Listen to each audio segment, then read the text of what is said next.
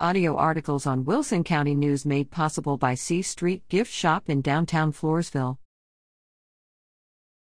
New FEDC board members focus on growth, taxpayers. Since the Floresville Economic Development Corporation, FEDC, was created in 1997, there probably have not been as many members appointed to its board of directors in the same year, until 2023. Floresville City Council members appointed two board members in February, replacing two others.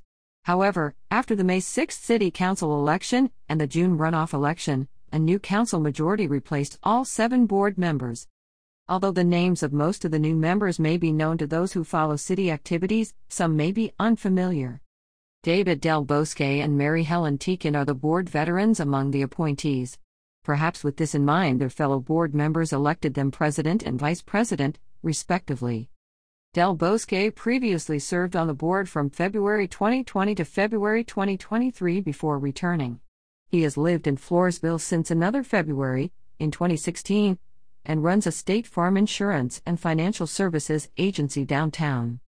Over the previous 30 years, Del Bosque owned or managed businesses in diverse industries, including agriculture, oil and gas, commercial real estate, and mortgage lending real world experience in industries that are very relevant to Wilson County and Floresville gives me a unique perspective on the current and future needs of both present and potential businesses, he told the Wilson County News.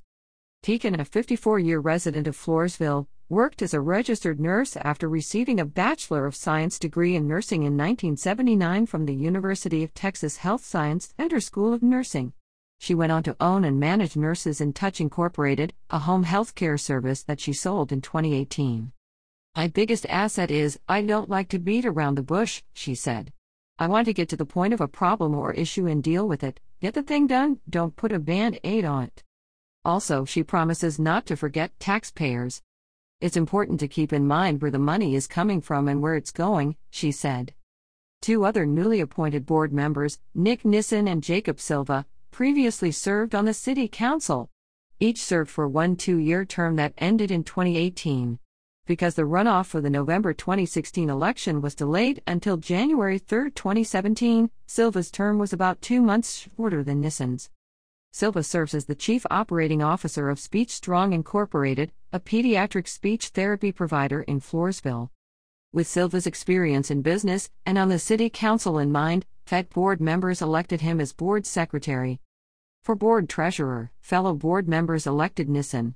He was a business owner for 20 years and facility and property manager for 12 years for the city of Tigard, a city in the Portland, Oregon area before coming to Floresville. He believes his experience with purchasing property and buildings for the city of Tigard, combined with his experience on the Floresville City Council, makes him an asset to the FEDC.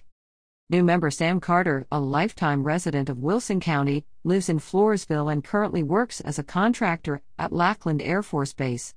Although new to a city board, he served on the Wilson County Memorial Hospital District's Board of Directors 2011 15 and 2019 21, having been elected to the position.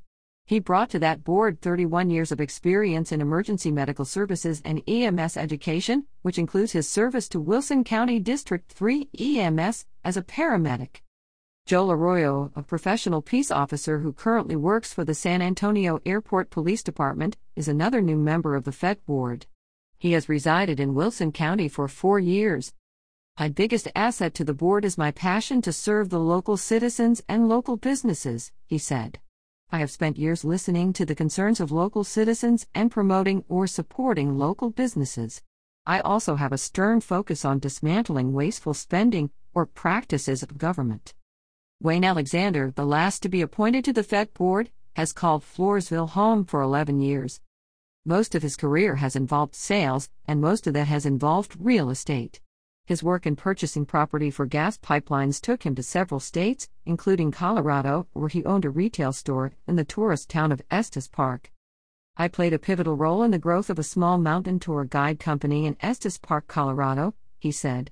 It has now become the largest and most successful in its area, he said. Drawing on his experience, Alexander said he wants to focus on bringing positive change and propelling the Floresville community forward and not allow taxpayer money to be squandered. Grips at WCNOnline.com.